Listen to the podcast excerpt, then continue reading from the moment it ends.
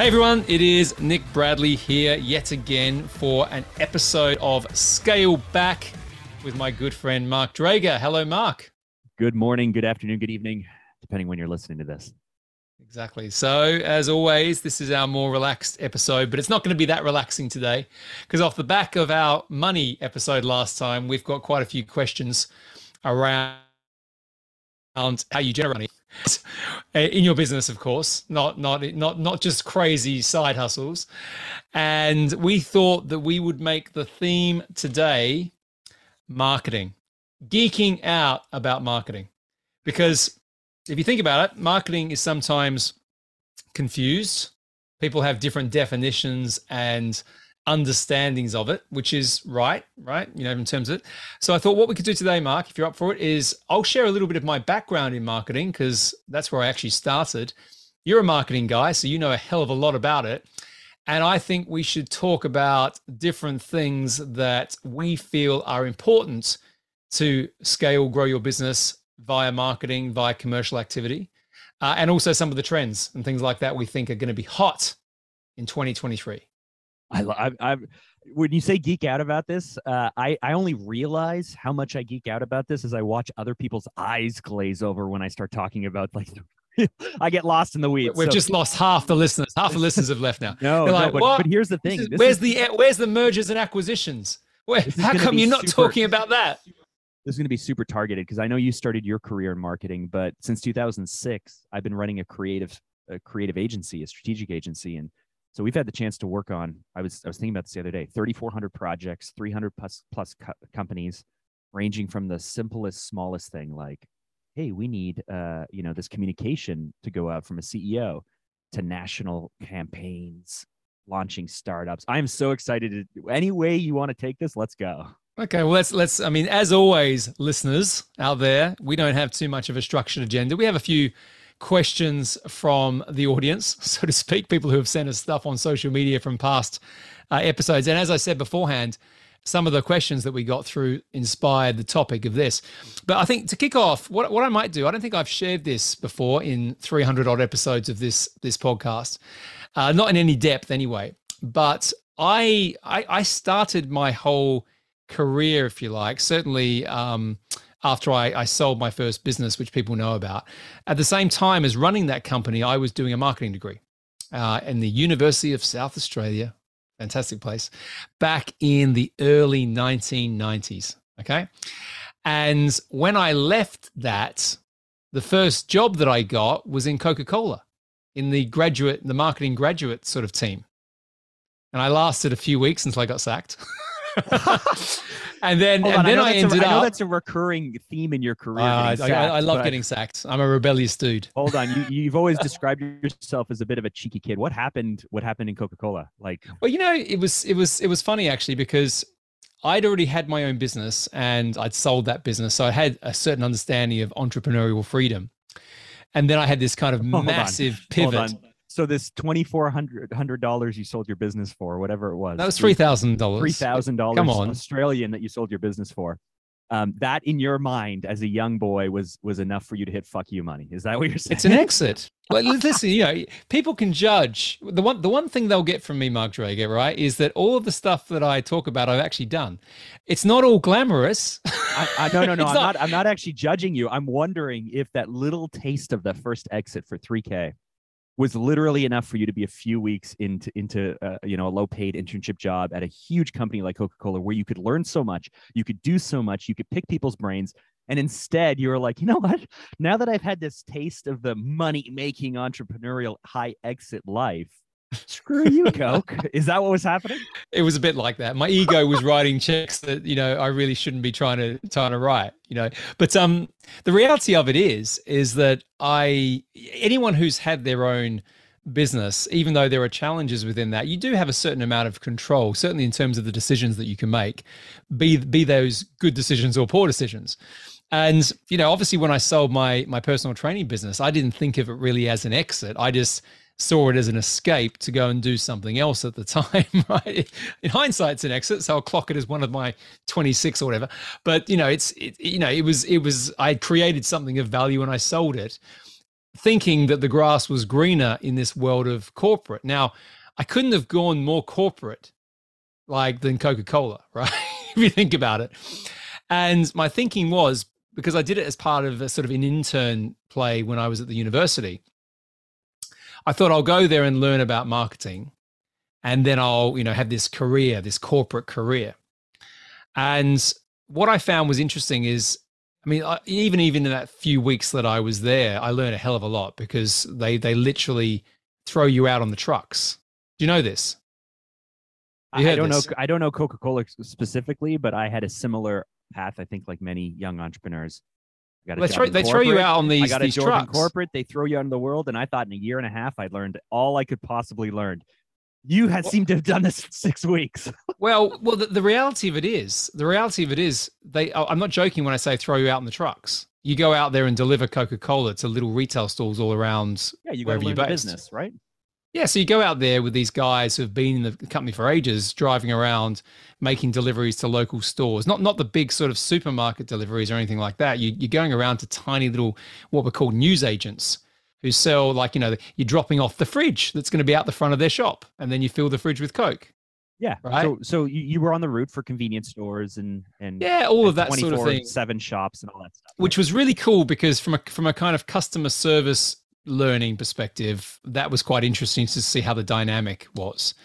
So I actually quite enjoyed that part of it. The bit that I didn't like, which they sort of indoctrinated into you very early on, is, you know, you have to do your time in various stages of brand and category management before you start to get promoted to sort of bigger things. And I'd taken a pay cut, right, for this, because I was earning, even though I sold the business for three grand, the actual disposable income I was earning as a personal trainer was off the charts for like my peer group. And, you know, because I was good at doing it. And um, so when I went in there, I, I was thinking, so hold on, I have to stay in this position for, like they said, at least twenty-four months. And then you might be able to move up to this level. And then I was like, well, how many levels are there before you get like right up there? It's like twenty-eight. I'm like, what? Yeah, if you stay here for forty years, you might be able to be a regional managing director. And I'm you've like, literally, what? You've literally described. I'm just realizing now that this this may be one of the um, one of the uh, uh, stories. One of the paths that us entrepreneurs take, because I was I was similar. Possibly. I was young. I got a job in this corporate environment that I took a pay cut to be a part of. I decided that within six weeks, I need I needed to prove to the company that they couldn't operate without me. Like, I was replacing someone in this role, and I and I made the decision where I said, I need them six weeks in to go, how did we ever get by without Mark? Who is that other guy? And I worked there for a year and a half. I was like, I've learned what I've come to learn. I don't want to work here for another ten years to slowly work out. I'm out. Peace out, everyone. I think I think this is a path we all, us impatient, uh, we can do it better. Let's figure it out on our own. Entrepreneurs go. But what does this have to do with marketing? Just the fact it was a marketing department? Well, no, because I was a marketing graduate there, right? Ah. And a lot of people who move into into proper brand marketing, and we will kind of get into different some definitions, I'm sure, today. Um, this is a great pathway. Like, you know, it's like, I suppose it's like if you got a job at Apple now, and you know, you could probably get a job anywhere if you've worked at Apple. Coca-Cola back in the early nineties. Was, I think, bigger certainly as a brand than it is now, because there's just too many other brands that have been created digitally since then. Like, this is pre-Google, pre any tech, because there's no internet, right? Not really. So um, so here's the cool bit, though. So I decided to leave because I just didn't really fit that culture, and I didn't want to be in that environment. And the first job I got, proper marketing job as I'd call it, because I got to have more control over it, was marketing manager of Men's Health magazine. And that took me into the media world for well over a decade. And that got me into, you know, climbing the ranks, et cetera. What was cool about that is I had, you know, I went from having a graduate position to a marketing manager position in the space of a, a couple of weeks. And in that, I had a lot of control over things that I probably wasn't experienced to do, like but how to run budgets around promotions. I had no real, real proper experience other than my own business. But I learned a lot through making mistakes in that environment. And some of the stuff worked really well, and that got me promoted super quick. So I look back now in hindsight, and I was, you know, a, a marketing and brand director, you know, by my mid twenties. I would never have even got to that level had I have stayed in that, you know, that bigger corporate environment. Well, you've just you've just hit on uh, my number one piece of advice for any entrepreneur, business owner, uh, C E O, C M O, anyone who runs a marketing agency, or anyone who wants to touch marketing of any kind, is you want to make mistakes on someone else's dime. So if you point, if you want to, I had to do this too. Uh, and, and the reason I've witnessed this is I worked in-house for a year and a half for an internet marketing franchise. I was at the head office, fifteen hundred offices, ninety countries and territories, and I was responsible for communications. I made, for, for producing the communications, not, not the, I wasn't the V P or anything, but I made a ton of mistakes on their dime. And then when I went to start my firm, my business, I realized that I was going to continue to make mistakes, but it really bothered me to make mistakes with clients' budgets. It's not fair to the client who trusts you, who turns to you, who wants your advice or your help, for you to be making mistakes on their budget. And so if you're a business owner, you either need to find an agency or a specialist, so that way they are not making mistakes on your dime, or you need to build up a team internally to keep you from making mistakes on your dime. But you can do this. It's just about finding the right people who have the right experiences. But if you're building an agency, you want to get those mistakes out of the way really, really, really quick, because you don't want to be making mistakes on your client's money. And uh, if you're building your own uh, sales team, your own marketing team, whatever it is, find someone who knows what they're doing, because otherwise you're going to waste a lot of time and money. Well, it's it's a hard it's a hard place to navigate, and I think we can we can talk about that a little bit. The sort of things to look out for as well if you're in that position, because you know, well, let, let's let's break this down. Let's let's get super practical on um yeah on this let's episode. Geek out, as you said, geek out all things marketing, commercial activity. We'll touch on some sales as well, because it, it does all align, even though there are some very important distinctions. But but um to, to kind of continue, I'm not going to go through the full story. You get the sort of sense of it. But the early part of my career, certainly the first sort of eight to ten years, was in marketing before I moved into corporate strategy and acquisitions. And there was a very good alignment between those things, because when you're in marketing, really good marketing in my mind is understanding the external world, right? Understanding the market, understanding your customer, your client, certainly your ideal customer and client. We can talk about that a little bit more detail later. Um, and when you move into corporate strategy, it's about understanding that as well, and looking for patterns and activities, behaviors. And, um, and that's where there was a lot of synergy between those things. But if we get into definitions, so I started off in brand marketing, and the best definition, I got this from Coke, actually. I think I've used it with you before, Mark. Um, and I've never, I've never forgotten it, is that a brand is a promise of consistency, right?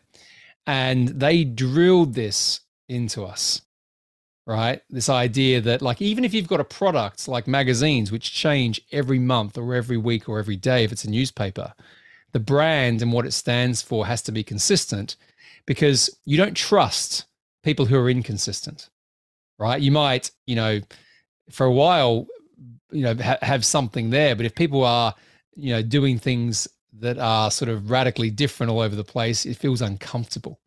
So the brands that are really, really powerful are the ones that stay consistent. Are you ready for this? But never the same. It's that it's that need to to to be something, you know, but slightly different. Uh, I don't know if you've read much Jonah Berger. Have, have you, no, I haven't. Not, not at all. Jonah Berger. No. Okay, so no. he's he's um he is a professor of sociology, and I can't recall. I think he's out of Boston, one of the universities or colleges. Right. Uh, but he wrote a great book called Contagious, and he looked at what made things go viral many years ago, and then he followed that up with a book about influence. And he's followed that up with a third book that I'm working through now. But the influence book I find quite interesting. And for, for all of us who are entrepreneurs, and here's the best way to explain what Nick just said. And this is from Jonah Berger. It's the idea that, like, let's say that I graduated from with my M B A, and I'm going to go work at uh, a finance firm. And, you know, what's, what, what am I going to do? I want to, I want to fit in amongst my peers, right? So maybe I'll go get the apartment or the flat. Maybe I'm going to go get the nice suits or the clothing or go out for dinner. But it comes time for me to buy a car. What kind of car am I going to buy? Well, I want to buy a car that's of the status of my peers and how I want to be perceived and how I want to be looked. So maybe I'm looking at the B M Ws. Maybe that's my brand of choice, or the Audi, or whatever it is. And so what he found amongst peer groups, like you said, be consistent, but never the same. B M W and all the car companies know this. And so what do you see? You go into, like, let's say a law firm's parking lot, and it's all the same two or three brands. And yet every color is different. There's the M line versus the this line versus the that line. And so you'll, so they would go and interview these people who just bought a new B M W, and he'd say, hey, you just bought a, a three series B M W. Doesn't everyone have one? And, and they'll go, yeah, but mine's blue. And it's like, we want that thing that is like so comfortable and right and fits in. And yet we just need to be slightly different. And that's how we make purchasing decisions. That, and that's what people want in terms of your brand. It's like, oh, I know this. I can place this. I'm comfortable with this. I understand where this fits in in the social system. But I'm a little bit special. I'm a little bit different. It's standing out just a bit. There you go. Very nice. See, that was that was a, a nicely uh, unrehearsed piece. Well, I, t- I tell you what's interesting about it. So that. That kind of a brand is a promise of consistency. I've always taken forward in in businesses I've advised, you know, when we're going through various stages of of, of scaling them and, and and building value. But the other thing that um, I've always sort of noted around that as well is that innovation within a brand is also very important, so that you don't become stale. And I've talked about this book many a time on the show, but um, Seth Godin's Purple Cow, right, is a very, very simple articulation of the point. His point being that, you know, you have to be remarkable and stand out, but at the same time be consistent, right? So so the way that um, we did that at Coke, even though I was only there for a while, but I, I look back in hindsight and I can see it now, is, you know, th- there were some things around playing around with a formula, right? You know, you had your cherry Coke and vanilla Coke and all of that. That was an example of innovation around a core ideal. Right. But then the other thing that that we did there was packaging, right? You know, innovating around packaging, theming at certain times of the year, making um, a, a bottle versus a smaller can for certain situations. So the idea is that the brand values of Coca-Cola never really changed. And interestingly, you know what the brand was really about? We talked about this, being being at arm's length everywhere. Yes. They, they, their mission is to have a Coke within within reach for every single yes. person on earth. Exactly, exactly. Yeah. So the idea yeah. was it, the, the actual brand was about refreshments. You know, the idea of refreshment, and that's why they would always kind of talk about that. It was the experience and the feeling versus not the flavor. It's what you had when you had it, but but this idea, their strategy, if you like, was about having it everywhere. So it was omnipresent, to use that nice term, and and that's why. Back in the day, like, you know, I I look at marketing today through two lenses, brand and direct response, and we'll get into that. But direct response didn't really happen with Coke. It was happening in the ad agencies with great copy and stuff like that. But, but Coke just said, we have a brand department and we just stick billboards everywhere. Right? And well, they're red. And so you're touching on something that I have to bump up against, because as a creative agency, as a branding agency, I look at brand very different than most people do. Most people think the Super Bowl commercial, the Coca-Colas, the Apples, the Teslas of the world, like those are brands. And we're going to go ahead and spend a lot of money on fancy stuff. We're going to buy a lot of media. We're just going to put billboards up, and somehow people are going to know us, and they're going to love us, and they're going to buy us. And when you're in a small or medium business, that does not translate. That does not work. And yet brand is just as important. Now, you mentioned brand and direct response, and you said there's two different categories. I mean, I, I break this out as to like four or five different categories, but do you do you tend to just look at those two things? I'll tell you why I do it, because I because I agree with you that you could break it down into more. But I have found, as I've coached people going from startup to scale up, is that if you make it too confusing, they just get absolutely lost. Ah. That's so, the reason so, why. So this is so, where we'll geek out in simple terms. Well, no, no, but you know, what, what's that famous saying that, you know, um, simplicity yeah, yeah. is the the ultimate sophistication, right? I, I think I think the problem a little bit sometimes, if you go and read, you know, Kotler on marketing, right? Kotler was this dude who wrote like all the marketing textbooks when I was at university, and it's the most complex shit, honestly, that you'd ever, ever read. And marketing is actually a lot more simpler than people think it is. And the reason I like the idea of brand versus direct response is that you can categorize activities very neatly under those two things as what I call broad headlines. You could, you know, start to go wider and deeper, but I think, you know, my advice to a lot of entrepreneurs is if you get lost into that world, you're you're probably you're probably going to find it more challenging to work out what you need to do to fix things that are not necessarily working. But you know, you, yeah. you obviously have a different view, Mark, so please share it. Well, so so as someone who, so let me take a step back. Entrepreneurs, coaches, consultants, uh, B two B businesses, they they come to us, and I've been doing this for sixteen years now, and I'm the person as the agency owner, as the head strategist, where no matter the size of the company or who I'm working with, five hundred dollar project to quarter million dollar project, they're coming to me and they're saying, we, we, we want to do something. And I always have to take a step back and say, okay, what are our objectives? What's your business goals? What, what's the objective of the specific campaign? What are our K P Is? How will we measure it? What will we do? Like, let's, let's really get specific on how we are going to help the business. You are excited. You have a, an idea, but you are going to make an investment of time and money. And what will make it worth this investment? And the reason I get so um, on a soapbox about this and force the issue with our clients is I know that at the end of the campaign or the project or the, the year, we'll be doing a year review for where the clients we work with month over month. I'm going to have to sit in, across from them and say, you gave us X number of dollars. What did we do for you?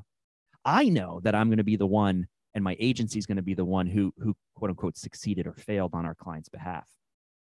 And so the reason I don't look at it simply as just uh, direct response, which to, to, to define that would be us trying to reach out to people, advertise to people, and get them to give us information or sign up for something or pay for something right away, versus brand, which is we're going to go ahead and put our message out there so we're more aware, so we can be in front of people, so, so we can stay top of mind when they're ready. The reason I believe that there's actually more to this is I don't look at it as outreach channels, those, those I'm going to reach out versus I'm going to be in front of people and they'll reach into me. I look at it as combining sales and marketing and communications and client onboarding and referrals. I look at it as one total thing. This is why some people get confused. Is this marketing? Is this advertising? Is this brand? Is this communications? Do, do we do we bring the, the our finance people into this conversation or not? It, like, it gets super confusing because I think we are trying to do too many things. When we have an idea, when we have a campaign, when we have a mission, we only want to accomplish one thing. That one thing we want to accomplish is going to be for one audience. We're going to have one message, and we're going to run it for a certain amount of time. And at the end of it, we're going to decide if it worked or not. And that may be a referral program. That may be to build our email list. That may be advertising. That may be sales. That may be picking up the phone and calling people and inviting them to an event so you can close them at the event. Like, I, I try to take a step back from the tactic and just look at the, what is our objective? Who is our audience? What action are we going to take? What message are we going to give them? And how are we going to know if it worked or not? Do you understand what I mean? I do. I do. I, I, I, I don't one hundred percent agree, which is good because okay. I, I, well, I'll tell you, I'll tell you how I look at it, because I don't look at it necessarily through the same lens. So, so I think of it like this. Um, The, the reason that I'm doing something which would be under the category of direct response is I want someone to do something now. It's not an outreach. It's not an inreach. It's I want them to do something now. And, Brand, and that something might be what? Sign up for an email, join Could a, be all join the things you list, said, by the way, everything you something. said. Okay. But I want them to take action in Today. the moment pretty much as quickly as possible from the point in time that I have, I've done something to instigate that. A message, whatever that is. Whereas brands, really for me, and this is my definition probably of it more than anything else, is I want them, I want someone to take action, but I want them to take action later. I want them to remember me. I want me, I want that when the point is, you said this quite well actually, in terms of when the timing is right, I want them to do something. Now, if I go a layer deeper, right? If I, if I talk about why we're doing marketing in the first place, well, we're doing marketing because we want to sell something. Right? Sometimes that's an idea. Sometimes that's a product. Sometimes it's a service. We're always marketing, right? Whatever it is. So the difference for me for direct response versus brand is I want to sell something now or I want to sell something later. And so the, the important piece when I, when I talk about it and people say, what's more important, brand or direct response? Both. You do both. You know, you, you can't, you know, you know, Genius Network, right? You know, Genius. Yeah, Network, yeah, Joe yeah, Polish. Absolutely. Yeah, yeah. His Joe's partner, Dean Jackson, who is I know this Dean. Oh, I, I had this kind of thinker. I had this I had this man crush on Dean. On you don't know about me and Dean on Clubhouse. I I don't, but Dean. Oh my God, Dean articulates what you're saying better than I think anyone else. And he says there's only two types of customers: those who are ready to buy today, and those who are not ready to buy today. Perfect. Love Only it. Two types of customers. And so what you're saying is direct response are for those who are ready to buy today. Yep. And to break that down, that's going to be, that's going to be, you can get in front of them through advertising, targeted ads, absolutely, paid ads, uh, S E O. So people are doing search, uh, corporate, like sp- specific sponsorship. If you know a bunch of people are going to be at this event you want to get in front of, sponsor the event. It could be through keynotes. It could be through targeted mastermind groups or networking, but like, it's always that targeted thing. I'm going to do the targeted activity. I'm going to put money behind it or, or momentum or energy, and I'm going to go out there and shake the tree and make it happen. And that's that customers are ready to buy today or they're not ready to buy today. Branding, right? So, so uh, that could be social media. That could be uh, white papers. That could be this really long funnel. It could be uh, sponsoring an event with no immediate need to move forward right away, but you get your name in front of them. There's all these different tactics and activities. Uh, I would agree with you if we just break it down that way and, and keep it super simple. Well, I think it's, I, I know you can get more granular, but I, but I, as you know, I own part of a, of a, of a media buying company too, right? In, in the ad side, and which is more on the direct response piece. And, and I, I get really kind of, you know, clear in terms of how someone should build a cadence around this in their business. Okay. So, you know, in my, in my opinion, you need to have activity that is driving a response continuously, predictable, repeatable, and that response is usually some form of lead, a lead that you can then do something with to drive to a conversion, okay? So that's something that you need to automate as best you possibly can in your business, in my opinion, right? That could be running ads all the time. That's a form of automation, right? You've got ads that are running. You're obviously still looking at the performance of those ads and you're tweaking and tuning, but the whole purpose of that activity is to drive a lead for someone to put their hand up and show some interest, some intent, okay? There are lots of other ways you can do that as well. But if I continue sort of on that sort of train of thought, you've got this situation, I think, where, you know, if you are just focused on that sort of activity, right? If you're not thinking about the, the message that people are going to remember, you know, I often say to people, have an overarching message for the year. Right? Break it then into maybe campaigns, but you have to stand for something and against something, back to that Seth Godin point. Now, if I go out there and talk to the market about exiting companies, a lot of the stuff that I put out there, I'm not asking for them to do anything, right? What I'm doing is educating. Okay. I'm, I, some people are problem unaware or opportunity unaware, meaning that they don't really know what's going to happen. They may have the intent to do something that, you know, I can help them with, but they don't quite understand it. So I need to educate. If I want someone to actually buy a program that I do, then I might be more intentional. I might run ads to a webinar and run a webinar and pitch on that webinar, et cetera, et cetera. But you see what I mean? I'm not, if, if you saw my calendar of activity in my businesses, it's like there's overlapping pieces. Yes. Of yeah, brand yeah, no, and listen, listen, we're we're on the same would, page with this.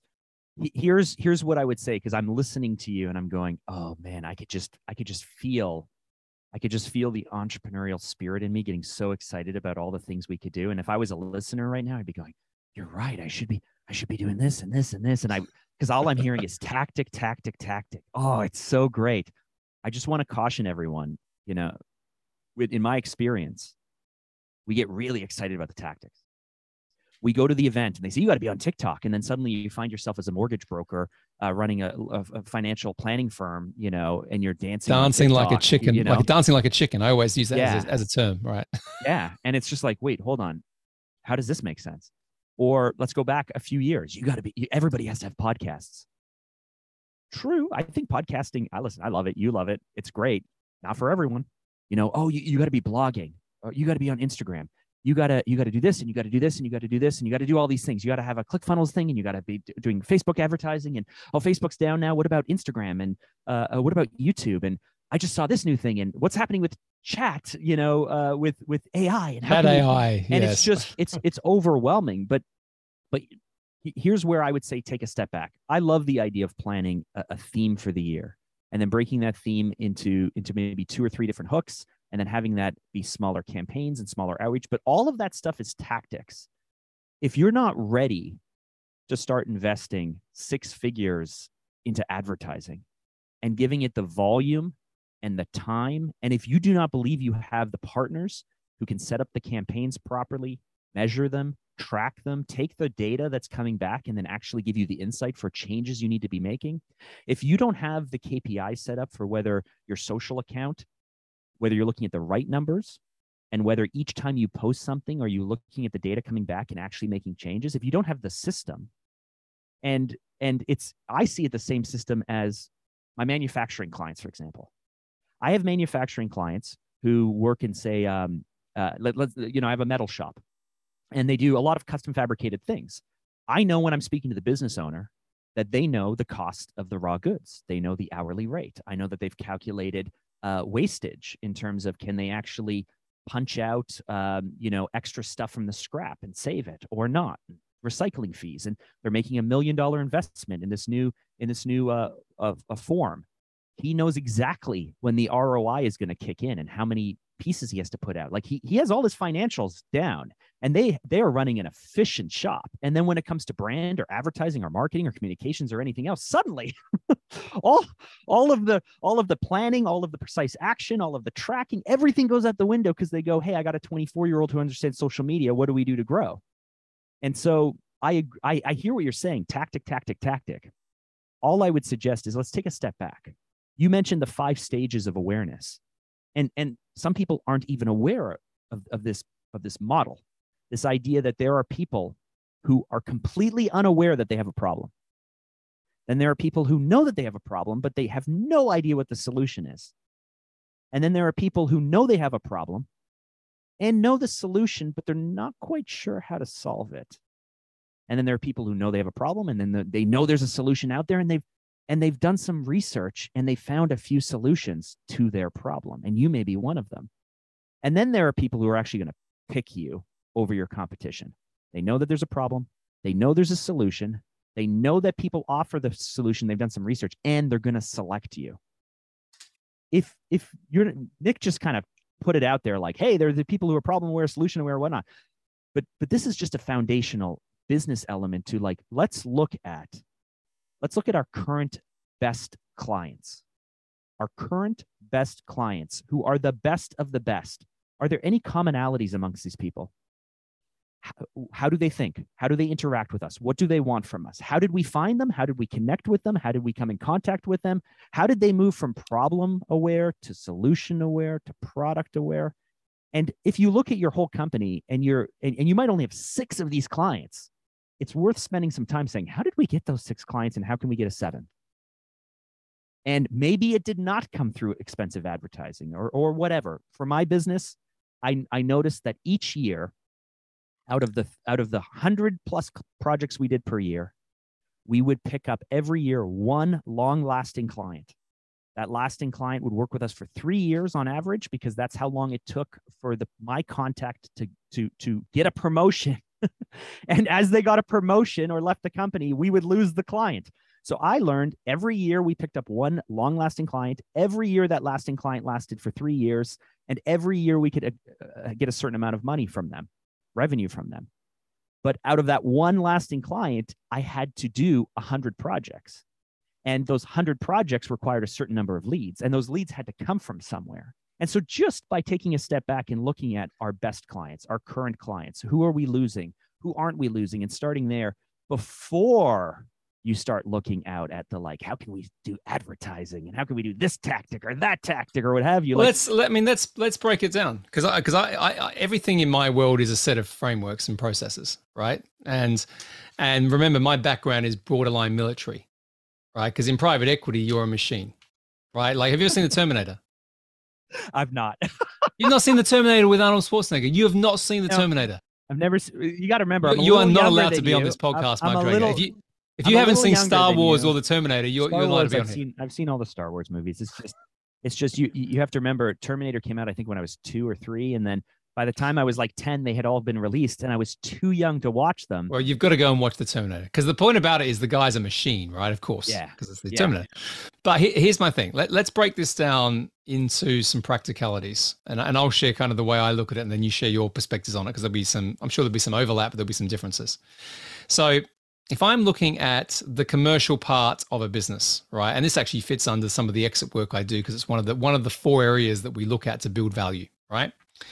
If I look at it, the first thing that I look at is obviously the strategy of what we're trying to do, right? So the, well, the vision, the vision is coming from the business. So the business vision is what it is, but there's a point of how we're going to grow the business. And then we need to think about a strategy. I actually start with brand, right? And I'll, and I'll give you a couple of points on this. So I start with brand. So if you don't know what market you want to operate in, which is a, which is a brand question, and I'll get into that, who, who you most want to help or serve, right? You know, you've got a, a business that you're creating that is trying to solve a problem of some sort, and you are creating products and services to solve that problem. So you have to be very, very clear about who you're solving that problem for. That sometimes comes under the term of things like an avatar. Um, I actually quite like archetypes, Carl Jung's, Carl Jung's work, which is really, really interesting. I've done a lot of work on that in the, in the past. Um, and then, you know, if you go deep to your point beforehand of understanding that, that, that pen portrait, that ideal person, that, that archetype, if you understand that in a lot of detail, it starts to then create from that, the messaging, the way that you need to communicate, uh, the various tactics of how you can communicate. And then you go into a set of processes, of which there are ten. Okay, and I've done a podcast on this recently, so I'm not going to go through them in detail. But one of the processes is, how do you create awareness? The next one is, you know, how do you generate leads? How do you convert those leads, right? How do you, if you're in a service business, onboard that client or create an experience around that transaction, which is memorable, right? And it, it goes on and on and on. But if you think about that for a second, what, what are we doing here? If you've got a business that just goes out with tactics, like puts an ad out there, you know, saying, oh, I sell legal services, blah, blah, blah, it's not going to work. I, I come to businesses all the time that just think by putting out, you know, something that says, oh, we do this, into the sea of noise and messaging that everyone's confused about anyway. And then, oh, no, we didn't get any leads. Well, of course you didn't get any leads, because you didn't understand who you were talking to. Yep. You're with me, right? You're with me. So, so to bring this together, and then I'll let you jump in, right? So if you've got a business and, you, and you're struggling to grow it, right, it's not working, the first thing that, you know, I often say is drill down on the niche. Okay, we touched on this before pressing record.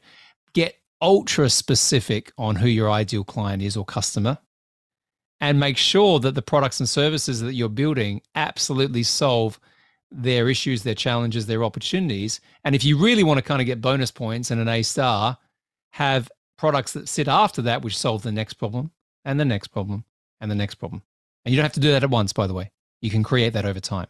And then all of a sudden you have a commercial plan that starts to work. I I agree with everything you just said, and I'm going to only Except zoom in on the Terminator I'm gonna, point. I'm going to zoom in on I'm going to zoom in on two points. First of all, uh, here's where I start. I ask, before I even get into the stuff you have, what are the only ways we can make money? And I'm gonna I'm gonna take this ex like I'm gonna take this exactly from my own internal notes, because because these do are it. the questions I continue to ask myself. So the only three ways that my firm, I have a professional services firm, can make money. Number one, we can trade hours for money. Yep. Now people always suggest, like, hey, you never want to trade hoars for money. Yes, I do. I want to trade other people's hours, my team's hours. Right. Yeah, I that's a, that, that is the hours. definition of a service business, right? You are exactly. You are. I hate the term, but it's body shopping. well, so so he, so how am I going to make more money? I can increase revenue. Like, we can break it down to the five, like new targets or new people or repeat business. And like, let's take a step back even. I need more hours to sell, and I need more people to buy billable hours. Great. The second way my professional service firm can make money, I can trade systems and know-how for money. So I can produce courses or workshops. I could do yeah, education. I, I could do one-on-one coaching. I could do anything like that. And the third way is I can trade access for money. So through uh, building an audience, through a brand, through masterminds, through network, through joint ventures to sell. And each one of them requires more people to buy. So if I was running, um, one of our clients, for example, was was a large lighting manufacturer who produced all of their stuff in China, and then they sold through distribution. They had Home Depot, they had Lowe's, they had Costco. They they they produced the in-house brands for many of these firms. And when I would sit down with them and they'd say, "We need to go ahead and increase sales," the question we would ask is, "What are the ways we can make money? Do we want to look at launching a direct-to-consumer brand because you're going to increase your price point, even though the cost of distribution and your volume is going to go down, and is it worth it or not?" And this is why I don't look at marketing just as marketing, right? This is why there are titles like C R O, Chief Revenue Officer, now in the business, mm-hmm. because sales and marketing and brand and vision and finances and uh, advertising have all combined if you're doing this really well. So I would start by doing that, and then I would jump into exactly what you said, which is once we know, once I pull off the shelf, okay, I want to increase sales through trading more hours for money, which means I need more hours to sell and people to buy them. I can very easily say, what's my objective, right? I want, I want more people to know that as a consultancy or as a production company, you can hire us. Great. Like you said, let's look at our audiences. Let's look at our breakdowns of who these people are. And let's get really, really specific with it. The reason I want to zoom in on this point is I think you missed one element of this. You need to know who you are and what you want to achieve and your vision and your and how you can help, for sure, your product or your service. Now, what makes it different? What makes it compelling? What makes it stand out? What makes the features and benefits work, or you can create a sense of urgency to make people move forward? Has nothing to do with you, in fact. It has to do with your audience and your market or competition. And that market or competition is, I think, the, the piece you kind of glossed over. Mm-hmm. You definitely want the archetype. You definitely want the persona. And the way that we help people is like, I'm, I'm looking at one report that I, we've, we've pulled for someone where, you know, they, they, we worked, we went out to the market because they have a new um, coaching program. They want to help more people with this coaching program. And when I dug into like, who do you want to help and how do you want to help? Super vague, super fuzzy. So we looked at our potential audiences and we looked by role. Okay, corporate, C E O, C O O, C F O, manager, V P, uh, staff member, uh, H R. We looked at every department of corporate to see who is talking about or interested in, or even has a vague idea. Are they even aware? And are they likely to even buy your type of service? And then we looked at entrepreneurship and we came up with, I think, thirty-four different categories. What's the difference between investment versus real estate versus finance versus um, a professional service firm like a lawyer or an accountant or a plastic surgeon versus manufacturing versus we looked at all the different possible entrepreneurs in different industries. And again, we looked at appropriateness. Who's likely to buy? Who's likely to move forward? Do people even think about this? Can we even get in front of them? What is our path to get in front of these people? We looked at athletes. We looked at all these different personas. I think we looked at sixty. And guess what? When we looked at who these people are and where they're going, can we even get in front of them with a message? Are they even aware of this? We ended up boiling it down to just five kind of groups. There was like the corporate executives. There was what we called kind of the new corporate move, which are like the H R people and all the people who, who want to make big corporations much more like small corporations. There's the entrepreneur, which we called kind of the hustle, hustle bros, if you know what I mean, like that hustle culture, hustle bros. There's the athletes. And then in front of the client, we say, who are you likely to sell to? Who's likely to buy? How can we get our message in front of them? And we narrowed it down to then two people, two different types of groups. And from those two groups, we then went back to the marketplace and we picked out the number one people in this space who are doing this, who represent. They have our audience. They know how to sell. They're doing amazing work. And what can we learn from these people? So that's that third step of the market or the competition. And so, you know, from that, we're even able to pull through through all kinds of amazing tools like the top phrases that people share in social media. And as it turns out, the number one phrase, which we would never have used, is comfort zones. Comfort zone. When we went through this whole process, we determined people are talking about comfort zone and people are talking about value. And the number one, uh, the number one hashtag in this area is management. Wouldn't have used that term. Uh, leadership sounds so conservative. Wouldn't have used that term. And so now, as you said, now let's zoom back out to where you where you had your program. You know what you want to do. You look at you and your product. You look at your audience. You look at your competition. Yes, you can get messaging. Yes, you can get specific. But we don't have to invent this stuff. Like, it's all sitting out there and we can find it. And once we understand that people are using the word leadership, which we never would have used, I wouldn't have used, or comfort zone, which I never would have used for this market, we can then tailor our message with the very verbiage and words our audience wants. And once you have that, now you can decide brand, direct response, uh, advertising. Like, now we have the foundational tools. We know who we need to be, how we need to look, how we need to make people feel, what we need to say in order to connect with them. So there is a there is a thought within that, which which I I've considered a number of times, and I think this is where a lot of people get their their marketing wrong. If you think of the messaging that goes out there to build awareness, is they're trying too much to interrupt a conversation that's happening in someone's head already, or they're trying to introduce an idea that that person is a long way off from contemplating. Now, there's a balance between those things, meaning that, you know, sometimes people do need to be made aware of something that is actually impacting them. They don't know what it is. But I found that the most successful marketing campaigns that I've run are where you join the slipstream of someone else's conversation.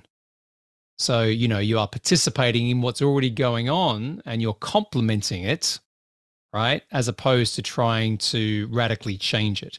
And it's not to say that there isn't a time and a place for, you know, this kind of pattern interrupt type of activity. However, my experience is that can be more costly in the long run, because you're meeting someone at a stage where you have to take them through the points. You said those five different points of decision. You've got to take them all the way through that. Whereas if you know someone is already at a point, they're having those conversations, and you can actually get there quicker to to that point where there's a potential conversion, you can get a higher R O I on your activity. Yes. This is the problem with blue ocean versus red ocean. I have worked with so many uh, blue ocean startups, and at this point, um, I would be very hesitant to move forward with anyone in a blue ocean state, because the problem is that we are maybe worried or insecure as business owners. We're not very good at standing out or being compelling. And so we think that our differentiation will come from just making things more complicated. You know, like, like I am going to be oh, in the wearable space with tech and A I. Like, you just take buzzwords. Well, you, you're creating a category. What, what you're talking about here, the blue ocean stuff, for people who haven't read the book, Blue Ocean Strategy. I studied it when I was at INSEAD, so I know it well. The guy who wrote the book taught us it. Um, The idea of blue ocean is you go into a a market, or you create a market. Usually it's create a market um, where you have the ocean to yourself. So there's no competition. The red ocean being where there's lots of fish in the water fighting for scarce resources. Sharks. Sharks. There's blood Sharks. in the water.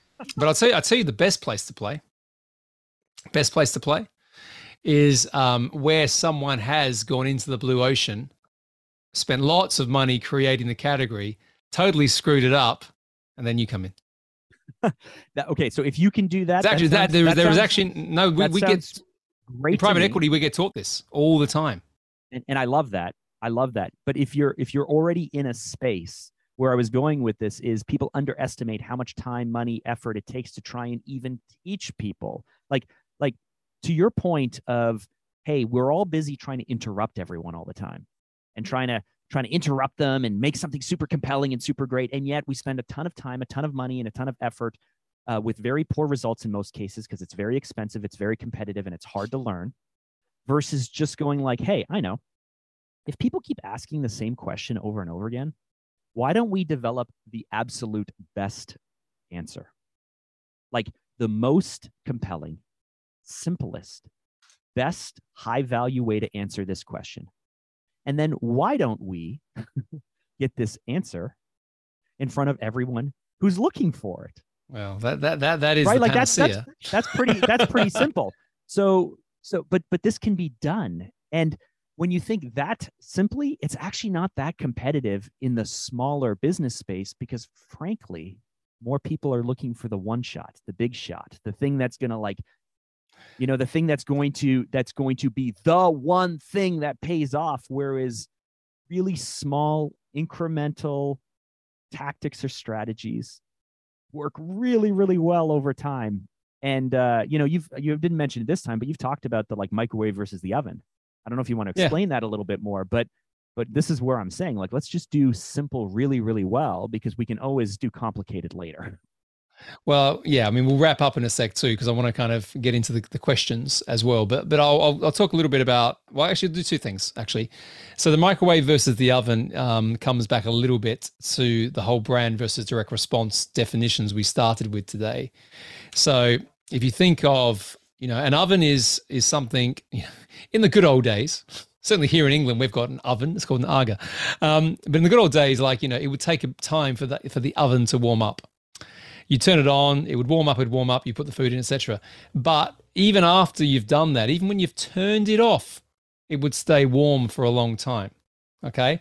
And when you think about brands, back to that whole promise of consistency and all those sort of things, what you're really doing is you're investing uh, quite a lot of time and money in something that you don't see the, the tangible result from straight away. I'll, I'll share a quick story on that in a second, but the microwave, on the other hand, is a quick, it's immediate. You know, you want it quickly. The expectations, it's quick. You know, you can heat something up in thirty seconds and it's ready to go. Now, the good thing about that is you get potentially what you want quickly, but it happens so quickly it's forgotten in an instant. So, so when you're thinking about your marketing activity, from my perspective, that's why having activity, which is, you know, that that point around it's it's getting someone ready in the future. You're warming them up, you know, for the point in time when the food's ready, when they're ready to do something with you. You need to do that because that's going to build sustainability in your business. Equally, you can't run a business on that because it's going to take too long and cash is king. So you need to do stuff that's going to get immediate action for the people that are ready to go now, which is the microwave. So, so that's a good way, I think, of people thinking about it. And the next thing around that is I just want to share a quick story about it. So I worked for my sins many years ago on a magazine called F H M, For Him magazine. And it's in the kind of uh, men's entertainment category, uh, but not like Playboy, just to be super clear. And that category of magazines doesn't really exist anymore, uh, disrupted by digital, online, et cetera, et cetera. But I remember I was working for this magazine and the managing director was a gentleman called Philip Thomas. In fact, he has been on Scale Up Your Business a while back, great episode where I talk about um, some of this stuff with him. But he invested a heap of money one year in brand advertising, and like a, like a crazy amount of money, like in the seven figures level, sort of back in the, let's call it early two thousands, and did not sell one magazine. Like, ah. like literally, it was a it was a car crash. He almost lost his job, right? Literally. But what people didn't really appreciate, certainly the the, the bean counter finance people at that point in time, is we were in a very, very competitive fight with two other magazines that were vying for category leadership. And category leadership, when you're selling magazines, means that you get better rankings in supermarkets, and all, it has a, has a huge advantage to it commercially. But doing this this million buck spend on ads and things like that that didn't sell anything, literally no one understood this. So he almost loses his job, almost loses his job, and then the next year didn't didn't lose his job, thank God, you know, talked himself out of it. The next year and the year after, every piece of direct activity that we did compounded. So much so that we went to number one in the market and no one could keep up, and stayed in that position for five or so years. So if you did the R O I on that ad campaign, that, that brand campaign, based on that data over five years, it, it was the probably the most impactful, most important thing that F H M ever did. But if you measured it, yeah, just because of the spend that happened over a few months, you know, because it literally was a very intense campaign over six months, you'd say this was a waste of money. But, well, but this is this is the classic short-term thinking versus long-term thinking, short-term results versus long-term results, and what are you building and what do you want to accomplish? You know, our, our number one theater group here is, uh, in Canada, is Cineplex.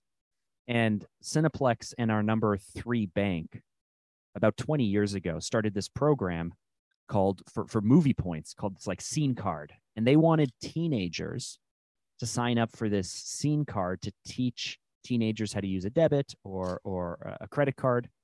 But, but mostly they wanted to, they, they wanted to start collecting uh, data.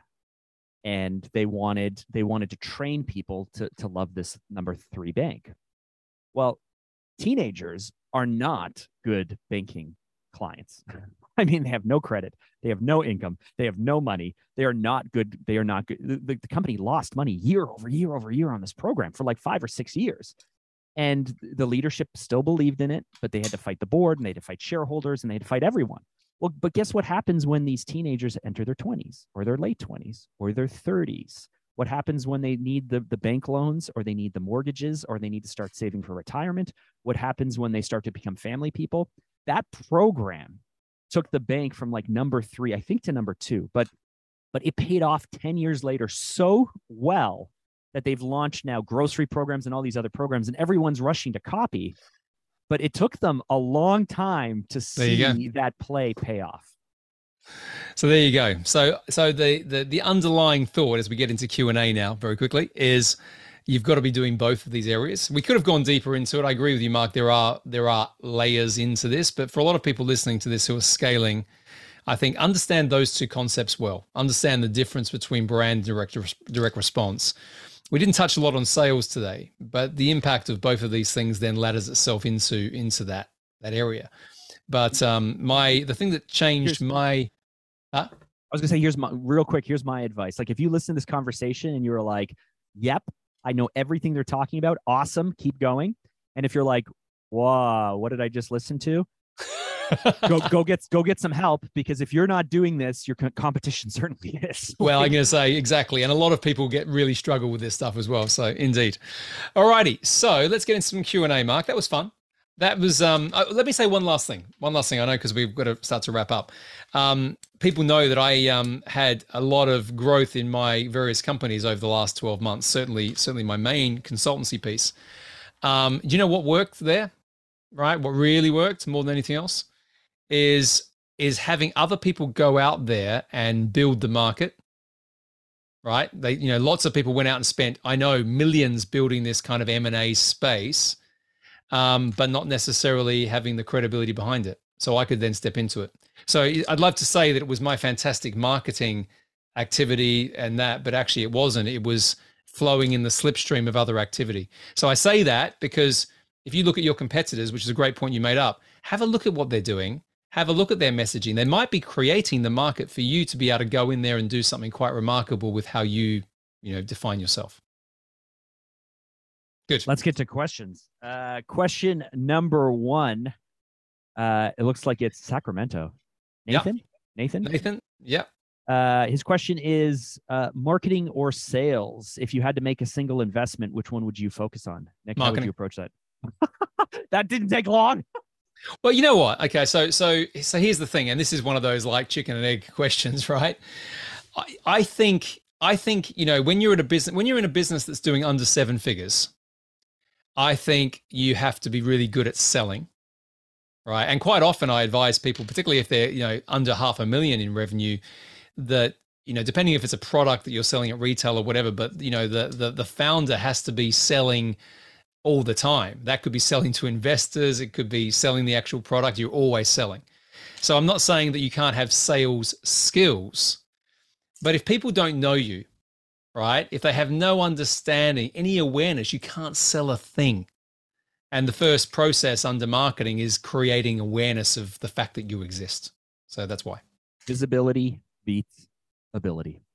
Boom. There Visibility beats ability. Now, here's what, the way I would break it down, marketing or sales. I would say, uh, what's your business type? So again, I, I don't want to make everything complicated, but if you're in a low volume, high uh, margin business, I would focus on sales because you only need a few people. We were working with someone in your group, and as we were breaking things out, they they I asked them, hey, they're thinking about advertising, they're thinking about email marketing, they're thinking about all this stuff. I say, where do you work? Oh, the U K. How many people are in your industry? Like, how many people do you want to get in front of? six hundred. Okay, there's only six hundred people that you want to get in front of? Do they all go to an event? Why don't you go to that event? Why don't you network into that community? Why don't you try to get in front of those six hundred people? And that would be sales in my mind, right? Like, it's a small group. It's it's it's low volume. Whereas if you're high volume, lower margin, or what have you, then so I call you- that marketing, Mark. So so so so you know, it's funny because I was doing this with my team this week, and we we have these ten processes, and under awareness, there's only four things I do. And one of them is turning up to events. Yep. But I call that marketing because because I walk around and I pitch, I you know, subtly, I say this is what I'm doing. That's, I'm not selling anything. Half the time I will not sell at the event, like whatever, but I will, after that, I will See, have and, a lot and, of it. And this is, this is where we can get into trouble with language. It doesn't matter. Like you call it this, I call it this. The reason I think of it as sales is anytime I'm in a one-on-one conversation with someone, even if, even if I'm not direct pitching them or selling them, I think of them as they are now part of my sales funnel. I'm having a one-on-one conversation. Uh, okay, so because so, I, cause I think of it as marketing, because because like, but it, um, but it doesn't matter. It doesn't matter. The point is, it, like all of this stuff is combined, and you need to figure the be, out the best the way to think of it is is, is exactly that is the, the, the capabilities is there, you need in your business, and who's going to help right you hand. do it. Good. Okay, so let's let's get on next question. Uh, this oh, is this Dan. is one. This is one for you for sure. Oh, is it? Okay, read it out. Go for it, Dan. Yeah, Dan, Dan from New York. New York. Uh, If, if you're looking to prepare your business for uh, an exit, I guess is what he's saying. Um, yeah. What are the, th okay, here's a question for you. What are the three things you look at, Nick, when you're looking at a company's books? Oh, okay. Like, what so are you the, looking the, for? What are the, the areas that we want to, that we want to prop up or fix? Okay. Well, yeah, exactly right. So, you know, what's interesting here is, is the question is framed in a way which I would first go back and say, that's not the question. But the, re the reason by that is everyone says the books. And I want to make this point because it's super important.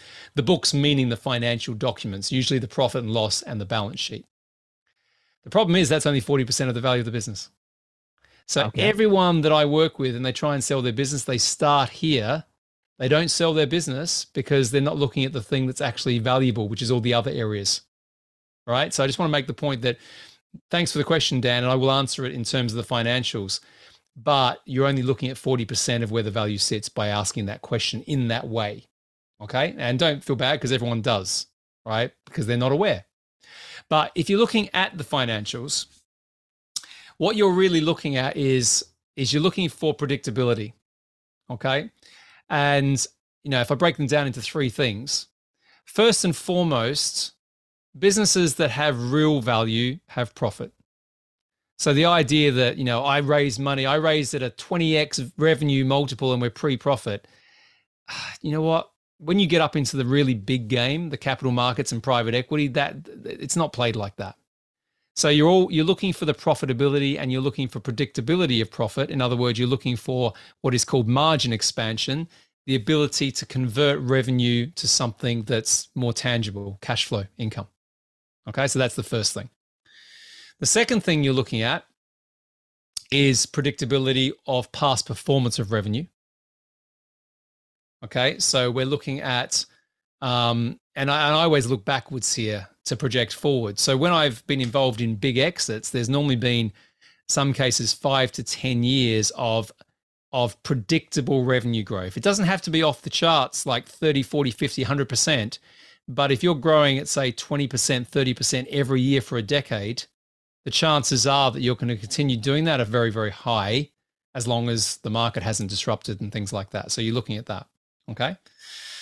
The third area you're looking at, which is super important, is on the balance sheet. And on the balance sheet, you're looking predominantly at two things. You're looking at liabilities and you're looking at assets. And when a business is sold, it's sold cash-free, debt-free, meaning that the cash in the business is taken out uh, other than an amount of working capital which stays in the business. And then the debt is, is also taken off the valuation. So if a business has high levels of assets, I have the ability to leverage those assets in the deal. So I can raise money against them, which means it de-risks the amount of capital I need to put in. If it has high liabilities, sometimes businesses have so much debt that they're not profitable. So you need to have a look at how much debt's in the business because that's going to affect the overall value. Did I answer it? That was the good stuff. That's why people come and listen. Oh God, sorry. Geeked out again. Yeah, okay. It. Cool. Okay. Well, Mark, that was fun yet again. Thank you, sir. Geeking out on marketing. Like, like we said, we could have gone in so many different lanes on that one, but we landed in a couple of lanes. Uh, did you enjoy that? I, I could talk about this all day, every day. As always, there's there's people who have come back with more questions. So ask your questions and we will come back in a future episode and answer them. But uh, thank you very much, Mark. And thank you for everyone listening. I hope you're enjoying your walk, your Sunday afternoon, wherever you are listening to Scale Back.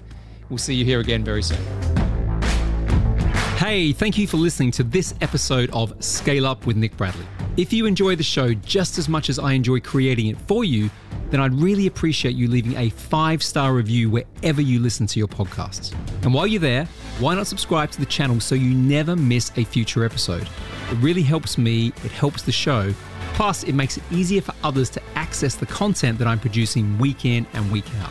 And finally, if you want more information about anything you heard in today's show, or to find out how you can get more help in scaling up your business and your life, click the link in the show notes now to learn about our coaching, mentoring, and mastermind programs. See you soon.